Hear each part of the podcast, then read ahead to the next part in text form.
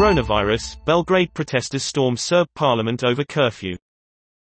Dozens are hurt as clashes erupt in Belgrade over restrictions imposed after a big rise in cases.